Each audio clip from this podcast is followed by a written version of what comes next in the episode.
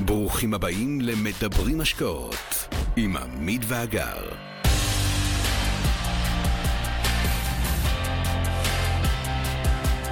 היי לכולם. אהלן, מה שלומכם? אה, איזה כיף. גיל, אה, נעים מאוד. אהלן, מה העניינים? היום יש לנו אורח מיוחד. יש לנו אורח מיוחד עם פטיש, אורח עצבני שמרביץ עם פטיש. מה זה עצבני? חבל על הזמן. יום אחד אמא שלו אמרה לו, עכשיו יקראו לך לא גיל רוזנברג, אלא האיש עם הפטיש. הוא יצר לעצמו סלוגן. אה, אנחנו היום ביוני 2022 מקליטים את זה, ואנחנו היום נארח את גיל, נדבר איתו, נכיר אותו, והשיחה תעסוק גם בעולמות המקצועיים, אבל מבחינתנו הרבה יותר חשוב זה העולמות התודעתיים, של איך אנשים עושים שינויים דרסטיים באמצע החיים. את הסיפור שלנו בטח לא מעט מכירים, את הסיפור של גיל גם מכירים הרבה, אבל אנחנו רוצים שעוד אנשים יכירו, ולכן אה, אה, מאוד מאוד רצינו לדבר איתו. זהו, גם... ומי שגם רוצה להשלים, אז יש לינקים גם אצל גיל וגם אצלנו, אז כל אחד יכול להשלים את הפערים שיש לו בסיפורים. כן, אז גיל, תגיד רגע, אה, בוא תספר שנייה קצת איך הגעת לנדל"ן ומאיפה הגעת ומה עשית לפני. אז קודם כל אני בכלל מגיע מעולם חיי הלילה. התחלתי בעולם המסיבות, לא רואים היום עם כל השיער הלבן, אבל הייתי חיית לילה פעם, אה, היום בקושי אפשר להוציא אותי מהבית. אחרי שבע אתה מת. מה זה?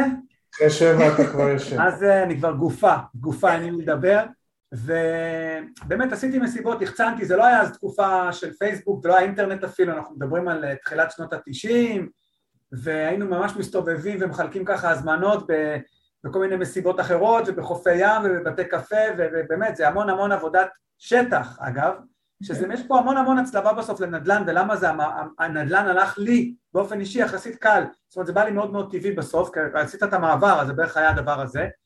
אז התחלתי משם והרווחתי כסף. הכסף הזה בסוף הביא לי גם את הדירה הראשונה שלי שבה אני גר אבל זה לא קשור להיותי זה לא קשור לנדל"ן והלכתי ללמוד, כי אתה יודע, בסוף זה מה שכולם מצפים ממני, לצערי הרב, זה לא... אני אומר את זה לצערי כי בזבזתי באמת שש שנים מהחיים שלי, השלמתי בגרויות, כי בתור תלמיד בתיכון הלימודים לא באמת עניינו אותי, אז עסקתי שנה בלהשלים בגרויות, ואחרי שהשלמתי בגרויות עשיתי תואר ראשון, ואז תואר שני מיד אחר כך, זאת אומרת לא חיכיתי, כי עוד פעם, זה מה שציפו, לך תלמד, ואם תלמד עוד תרוויח עוד, ויהיה לך עבודה יותר טובה, ו... נכנסתי להייטק, זאת אומרת זה מצחיק, בכלל למדתי משהו אחר, נכנסתי להייטק כתוצאה מאיזה קורס שעשיתי. זאת אומרת עשיתי קורס והגעתי להייטק, לא קשור ללימודים בכלל, אבל עוד לא קלטתי, זאת אומרת המוח שלי עדיין בשלב הזה עוד לא קלט שאין קשר בין לימודים לבין מה שאתה עושה בחיים או בין לבין הצלחה. מוח עוד על אוטומט. כן, הוא, הייתי, באמת הייתי על אוטומט כי עוד פעם לא היה, לא היה את מה שיש היום, היום אנשים יש להם גישה לאנשים כמוכם, לאנשים כמוני, פייסבוק, יש המון קבוצות, יש גישה, זאת אומרת הם מבינים שיש עוד משהו, אצלנו זה לא היה ככה, זה ידעתי שזהו, זה מה יש, אבא שלי אמר לי תמיד, אתה רוצה להרוויח עוד, תעבוד יותר, אתה רוצה, תלמד עוד, תרוויח עוד, תתקדם, ובסוף אמרתי לו, רגע, אבא, לא מבין, יש 24 שעות ביום, אני רוצה גם ליהנות, כמה אפשר לעבוד? ואני, הסדקים הראשונים התחילו בגיל 31, שפיטרו, פשוט עבדתי בחברת ריטליקס, היום זה נקרא NCR, ופיטרו איזה בחור בן 48, שמאוד הייתי מאוד קשור אליו, הוא מאוד עזר לי שם להתקבל, ופיטרו אותו והוא איזה שנה חיפש עבודה. עכשיו הוא היה באמת תותח, הוא היה תותח בתחומו, והוא לא מצליח למצוא עבודה, כל הזמן over qualified, over qualified, וקיבל כל מיני זה, ואחרי שנה הוא בעצם נאלץ להתפשר בתפקיד, ונאלץ להתפשר כמובן במשכורת, ואז האסימון שלי התחיל ליפול, כאילו, הסדקים, והבנתי שעבדו עליי, הבנתי שעבדו עליי, פה מתחיל השינוי של ה mindset, רציתם לדבר על ה mindset, נגיע גם לשם, פה מתחיל בעצם השינוי, אני מבין שעבדו עליי, אני מבין שהסיפור הזה לא עובד ואני פשוט יושב מול המראה ובאמת שואל את עצמי שתי שאלות מאוד מאוד פשוטות. אחד זה האם זה מה שאני רוצה לעשות בגיל כל החיים? התשובה הייתה לא. ושתיים מה יקרה אם מפטרים אותי אחרי גיל 45 ואז קיבלתי התקף חרדה?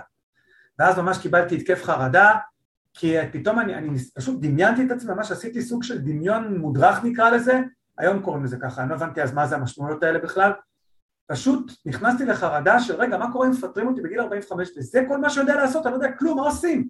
מה עושים בגיל 45? והיום אני בן 48 ופשוט מה שקרה ש... כאילו למחרת התפטרתי, פשוט התפטרתי, וזה הלך מאוד מאוד מהר. עכשיו, רציתי לעשות משהו, אבל הייתה איזו חברה אחרת שמאוד מאוד תפסה ממני ואיכשהו משכה אותי במשכורת יותר גבוהה, אבל החזקתי שם מעמד בדיוק חודש וחצי עד שפיטרו אותי, כי הם הבינו ש... זאת אומרת, מה זה הבינו? הם ניסו לשנות לי את התפקיד, וזה היה, אז פה ניצלתי את העניינים ואמרתם, תקשיבו, אני לא, לא משנה את התפקיד, והם פיטרו אותי, ואז יצאתי לדרך עצמאית בהייטק, הקמתי חברה, עובדים, כל הסיפור, ואני לכאורה סיפור הצלחה עוד פעם, אני בהייטק, אימא שלי מאוד אהבה את זה, ואני, ואחלה, ואני מרוויח מצוין, ואפילו הכפלתי את המשכורת שלי, זאת אומרת, באמת, כאילו, אבל פה בפנים, אני באמת מבין שאני עושה את זה בשביל הכסף. אני לא עושה את זה כי אני נהנה. ואז עוד לא ידעתי כי הייתי ילד, וכשאתה ילד לא חושבים על כאלה דברים, אתה אומר אוקיי אני אעשה את זה כי יש לי כוח, אבל כמה, כמה כוח בן אדם יכול לעשות משהו שהוא לא אוהב. Mm-hmm. והפעם השנייה שנפל לי האסימון הייתי כבר בן 35, זה היה בשנת 2008, וזה בעצם אה, הצטלבות של כמה גורמים, שאחד מהם היה באמת משבר הסאב פריים, והפסדתי הרבה מאוד כסף בשוק ההון, אני, אני אגב הייתי, אני כל הזמן השקעתי בשוק ההון, לא הבנתי שום דבר בשוק ההון, לא למדתי את זה בחיים, פשוט, לא יודע, משהו אמר לי להשקיע את הכסף שלי, אני אפילו לא יודע למה, והפסדתי המון כסף, למעשה הפסדתי למעלה מחצי מיליון שקל בכלום, בשלושה חודשים, על משהו שנקרא אג"ח קונצרני, וכל פעם שאני אומר את זה השערות צומרות, אז אה, כן, עד היום, ולימדו אותי לא לצאת, אז לא יצאתי, באמת החזרתי את זה אחר כך, אבל זה לא היה אישו, פה הבנתי שאני לא רוצה יותר שוק ההון, שאני חייב משהו יותר סולידי, לא מתאים לי התנודתיות הזאת, ובמקביל הבנתי שגם מהיותי עצמאי אני יכול להרוויח מצוין, אבל די רבאק, כמה אפשר לעשות את זה? זאת אומרת, כאילו, אה, עוד עשרים שנה אני עדיין אנהל את העובדים שלי, אני עדיין אנהל את הלקוחות שלי, אני עדיין אדאג לגבייה, כאילו, זה too much, ועוד פעם, זה אותו משפט, זה עוד פעם חוזר על עצמו, כל ההצפה הזאת של ההתקף חרדה הזה. עכשיו, מה שקרה שבדיוק ההורים שלי שם חיפשו איזה דירה בפתח תקווה. עכשיו הם תפסו ממני, ההורים שלי תמיד תפסו ממני כאיזה מישהו שמבין עסקים, לא יודע למה, כן, לא, לא ברור, באותה נקודה לפחות לא ברור, והם אמרו לי, גיל בוא תראה, יש פה דירה לדוגמה, זה הפרויקט של א' דורי בפתח תקווה שנקרא Top Five, והגעתי לראות, והייתה דירה שנראית טוב, לא הבנתי שום דבר, שכונה לידי, כביש אחד חוצה ביניהם, זה רחוב גיסין ברמת גן, סליחה, פתח תקווה, ושאלתי את ההורים שלי כמה עולה הדירה, והם אמרו לי מיליון ארבעים ואחת חמש מאות זאת אומרת, אני זוכר את הסכום. ואמרתי, איך זה כזה זול? כי הדירות אצלי בשכונה מעבר לכביש, אז עלו מיליון וחצי, אתה יודע, זה סכומים מצחיקים, אנחנו מדברים על 2008, כן? ואימא שלי אומרת לי, קיבלתי הנחה מהסתדרות המורים 100 אלף שקל. אמרתי, טוב, ואני כזה עוזב את זה ויושב כזה עם אשתי באוטו, מה את אומרת, נקנה דירה? וזה היה באמת, זה היה עניין של שניות. ונכנסנו למשרד מכירות ופשוט, וקניתי שלוש דירות, זאת אומרת קניתי פשוט שלוש דירות, אה, ישבתי שם וחתמתי על טופס בקשה לרכישה, שכל מי שקצת מבין עניין יודע שזה חרטוט, זה סתם, כל אחד יכול לחתום על טפסים ולתת צ'ק ביטחון, זה לא בעיה, ואם אחרי שבועיים אתה לא קונה, מחזירים לך את הכסף וביי ביי. אבל אני הפעם החלטתי שאני הולך על זה, והכנסתי סעיף שם בהסכם שהם לא מחזירים לי את הכסף. ובעצם קלטתי את עצמי, כי ידעתי שאם יש לי אפשרות להחזיר את הכסף, פה עוד פעם חוזרים ל mindset, ההשפעה תצוף, אני אמצא לעצמי תירוצים ללמה לא, כי תירוצים ללמה לא יש מיליונים, ואני לא אעשה את זה. ובאמת זה היה אחד המהלכים הכי חכמים שעשיתי מבחינתי שינוי חיים טוטאלי, זה קרה באמת במקרה, וקניתי... רגע, כל, כל השלוש היו לכם או גם אחד להורים?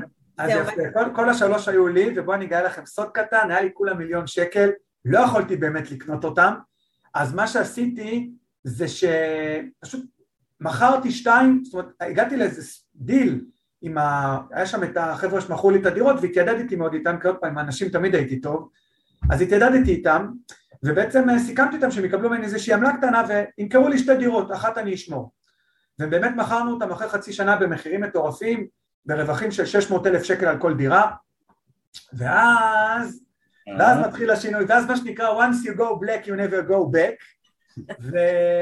זה גם על אפל. עוד בפתח תקווה. זהו, עוד בפתח תקווה, ואני זוכר שהייתה לי שיחה עם אשתי ואמרתי, תראי, לא עשינו כלום, כאילו, לא עשיתי כלום, בכלל לא הגעתי, הבניין היה שלד, לא הגעתי לכלום, לא עשיתי כלום, והרווחנו עכשיו 1.2 מיליון שקל, אגב, בלי מיסים, לא היה אז את כל הסיפורים, וזה משהו שמחלחל, ושוב, כל התודעה שלי פה משתנה, זה כבר שינוי שלם של תודעה, ובאותו רגע גם, שוב פעם, אותם חבר'ה של א' דורי מתקשרים אליי, כי חשבו שנפלו על איזה טייקון עכשיו, והם אומרים, רגע, יש גם עסקה בנס ציונה, מעבירים אותנו לנס ציונה לאיזה עסקה. ועל העסקה בפתח תקווה דיברתי הרבה, כי אני אוהב לדבר, והמון המון חברים שרצו להצטרף ולא הצטרפו בסוף, כי עוד פעם אצלם ההשפעה כן עלתה בסוף, התבאסו לה, גם אבא שלי אגב מאוד התבאס, הוא לא קנה שם עוד דירות, עד היום אגב הוא מתבאס על זה, והייתה שם עסקה בנס ציונה והלכתי לראות, היה שם דירות, היום זה נקרא רחוב החושן, אה, מי שמכיר אז היה... למה, למה אתם צוחקים? מכירים את הרחוב. מכירים את הרחוב. מכירים את הרחוב, אז יפה. אז, אבל אז לא היה רחוב, היה רחוב העדרים שם, והיה כזה כמו שמורת טבע. רואים את פארק המדע, רואים את פארק המדע. נכון, נכון. נכון? ואני רואה שמורת טבע ואני רואה דגלים של אה, א' דורי ודגלים של אפריקה ישראל, אני לא גאון גדול, אבל אני אומר אוקיי, תהיה פה שכונה. באמת, לא בדקתי כלום, אני לא יודע כלום, לא מבין כלום בנדל"ן בנקודת זמן הזאת, והם יצאו לי דירת ארבעה חדרים, אה, החל ממיליון ארבע מאות חמישים, שכל קומה זה, אם אני לא, לא טועה, עוד איזה חמש עשרה אלף שקל. והתקשרתי לאיזה חבר טוב של אח שלי שגר בנס ציונה, ושאלתי אותו, תגיד, מה, כמה אתה משכיר את הדירה שלך? לא הבנתי כלום, אני לא ידעתי מה זה נס ציונה בכלל. הוא אמר לי, 4,500 שקל, וזה הספיק לי, זאת אומרת, עשיתי חישוב מהיר בראש, אמרתי, יאללה, מתאים לי. והוא סיפר, סיפרתי לו גם בזמנו על הדירה בפתח תקווה, ולמחרת הוא מתקשר, אמר לי, תשמע, אני בפנים, גם אני רוצה, והוא הביא חברים, והוא הביא את אבא שלו, ופתאום... באמת, זה עניין של תוך יום יומיים אנחנו 14 חבר'ה, כולל האבא שלי, שלקח לי קצת זמן לשכנע אותו, אבל שכנעתי. ובעצם יש פה 14 חבר'ה, ועם כל הכבוד אני חולוני במקור, אז הסוחר שלי עכשיו יצא, והתחיל משא ומתן, ובעצם חסכתי להם את כל הפריסל. זאת אומרת, הם לא צריכים בכלל לצאת למכירה, הם מכרו 14 דירות ויוכלו להראות בעצם לבנק חוזים ולקבל ליווי. וקיבלנו את הדירות מאוד מאוד בזול, כל החבר'ה שלי קיבלו 250 אלף שקל פחות, זאת אומרת דירות במיליון 200, ואני קיבלתי את הדירה שלי במיליון. שידעתי שבעוד שנתיים מוכנה ואני אמכור אותה במיליון שש מאות, מיליון שש מאות שלושים שזה בדיוק מה שהיה. כולם עשו שם כסף, כולם הפכו להיות אגב משקיעים שלי בעתיד, שזה זה הכל קורה ככה, זאת אומרת הם כולם אמרו לי טוב בעסקה הבאה שאתה נכנס אנחנו איתך, זאת אומרת כל פעם שהראיתי להם חוזה תביא תביא עוד חוזים אנחנו גם והתחלתי לעשות כאלה עסקאות. עכשיו במהלך העסקה הזאת כבר הבנתי שזה התשוקה שלי, אני רוצה את זה, אני אוהב את זה אבל אני לא יודע כלום.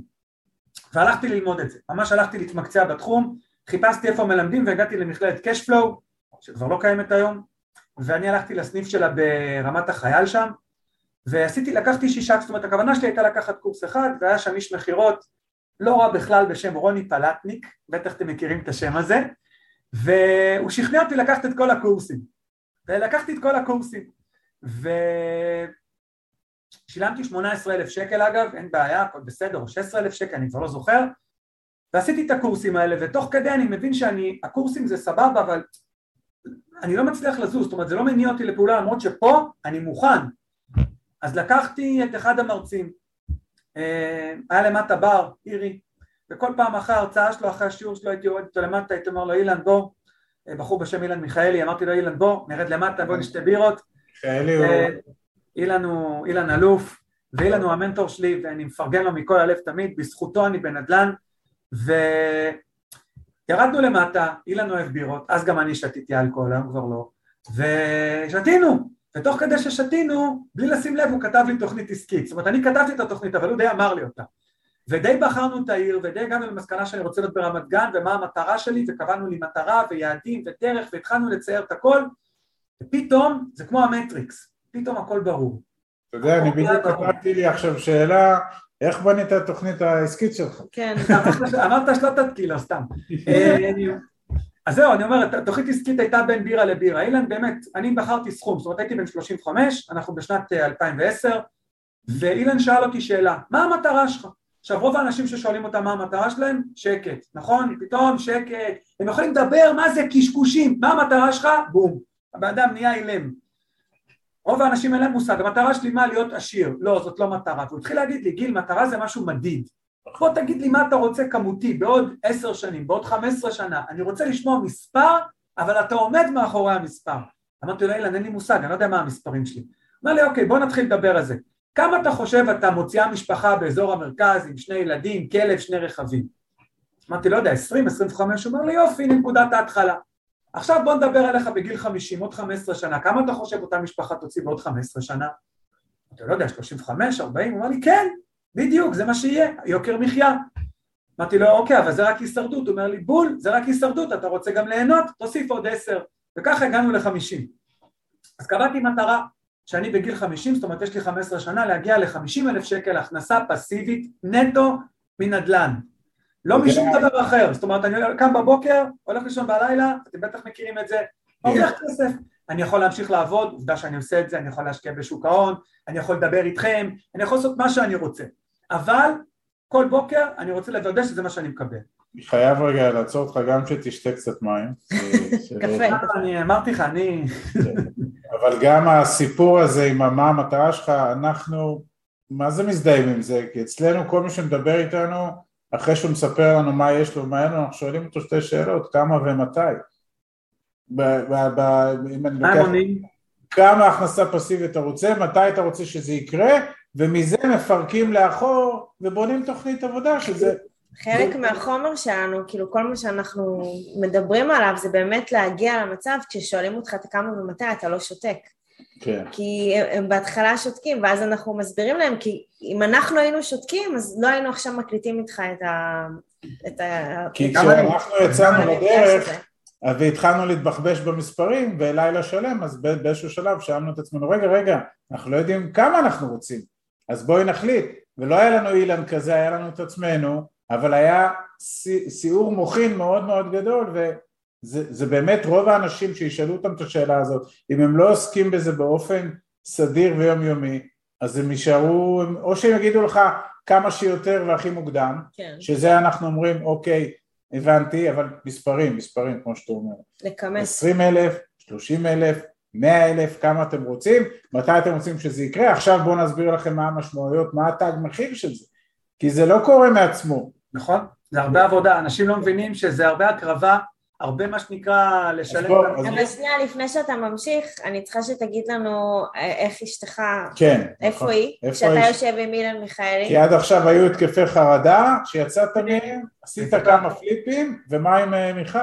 אז יפה, אז מה שקרה עם מיכל היה דבר מאוד מאוד פשוט ואני שמח שהיא אשתי עד היום, כי באמת, חוץ מזה שהיא החברה הכי טובה שלי, היא באמת, אני גם אומר את זה בכל מקום, היא המאמנת של השריר המנטלי שלי. כי שריר זה שריר, צריכים לאמן אותו, מישהו צריך לאמן, מה שהיא עושה זה, זה פשוט זה. אה, אני באתי אליה בשנת 2010, לפני שהתחלתי את הקורס, ואמרתי לה, מיכל, אני יוצא למסע. יכול להיות שבמהלך המסע הזה תתגרשי ממני, יכול להיות שאני אסיים ברחוב או עובד באיזה תחנת דלק, לא שאני מזלזל בתחנות דלק, אבל גם יכול להיות שאנחנו נהיה בעצמאות כלכלית ונוכל לעשות מה שאנחנו רוצים. שימו לב שאני לא אומר נצט... לא נצטרך לעבוד, אני בעד לעבוד, אבל נעשה מה שאנחנו אוהבים לעשות. והיא אומרת לי, למה אתה מחכה? צא. כאילו, פשוט ככה, אגב, גם אשתי אמרה לי להתפטר מריטליקס. היא אמרה לי, ראיתם פעם אישה שאומרת לבעלה, תתפטר, אני רואה שאתה נובל? היא זאת שבעצם דחפה אותי כבר להיות עצמאי, והיא דחפה אותי להתעסק בנדל"ן, והיא דחפה אותי לקורס הזה בהייטק, התייעצתי איתה כל הזמן, זאת אומרת כל, כל שלב בחיים שהתקדמתי, זה היה אחרי שאני כאילו, ההשפעה עומדת לי פה, והיא באה ואומרת יאללה, תרוקן, סע, תתקדם, הכל יהיה בסדר. עושה מיכל? אה, מיכל מעצבת פנים, שאגב גם היא עשתה כמה הסבות, וגם אותו דבר, זה היה אותו סיפור, זאת אומרת אני, זה הפוך, ההסבה האחרונה שהייתה זה באמת אה, לפני 13 שנה שנולדה הגדולה קרני, והיא הייתה בחופשת לידה, והיא הייתה מעצבת פנים, היא עבדה באיזה חברת מטבחים מאוד ידועה, לא נעשה פה פרסומות, ואישה אמרה לי, גיל, אני שוקלת להיות עצמאית. אמרתי לה, מה את שוקלת? כאילו, אין מה להיות שכיר, זה מטומטם להיות שכיר, לכי להיות עצמאית. ובאמת, כל פעם שהייתה צריכה תמיכה, היא קיבלה. וכל פעם שאני הייתי צריך תמיכה, היא קיבלה, זאת אומרת, היא הגב שלי, אני הגב שלה, ואנחנו מאוד מאוד תומכים, די כמו מה שקורה אצלכם, אני, לפחות ממה שקראתי בספר, ומה שאני מרגיש ו- ו- ו- ורואה, ו- וככה זה צריך גם להיות, כי אם זה לא היה ככה, אז לא היינו יחד, מן הסתם, כאילו, שוב, זה לא דבר רע, אבל אנחנו מתאימים, אם לא היינו מתאימים זה לא עובד. אוקיי, אז היא תומכת בך והכל, אבל יש שני דברים, יש פחדים ויש כישלונות. אז איך, רגע, ויש גם את הסביבה. ויש גם את הסביבה ש... תשמעו סיפור על הסביבה, ועוד תשמעו סיפור שלא סיפרתי לעולם. עד כאן להפעם. כרגיל, שמחנו לשתף בידע ובניסיון שלנו, מקווים שנתרמתם. מי שממש רוצה להכיר ולהיחשף להזדמנויות ההשקעה בהן אנחנו משקיעים, מוזמן לאתר שלנו, תוכלו למצוא הכל שם. אנחנו כמובן גם פעילים בכל הרשתות החברתיות, מוזמנים לעקוב אחרינו. אם אתם מכירים אנשים נוספים שהתכנים שלנו יכולים לסייע להם, נודה לכם מאוד אם תשתפו אותם. להתראות חברים.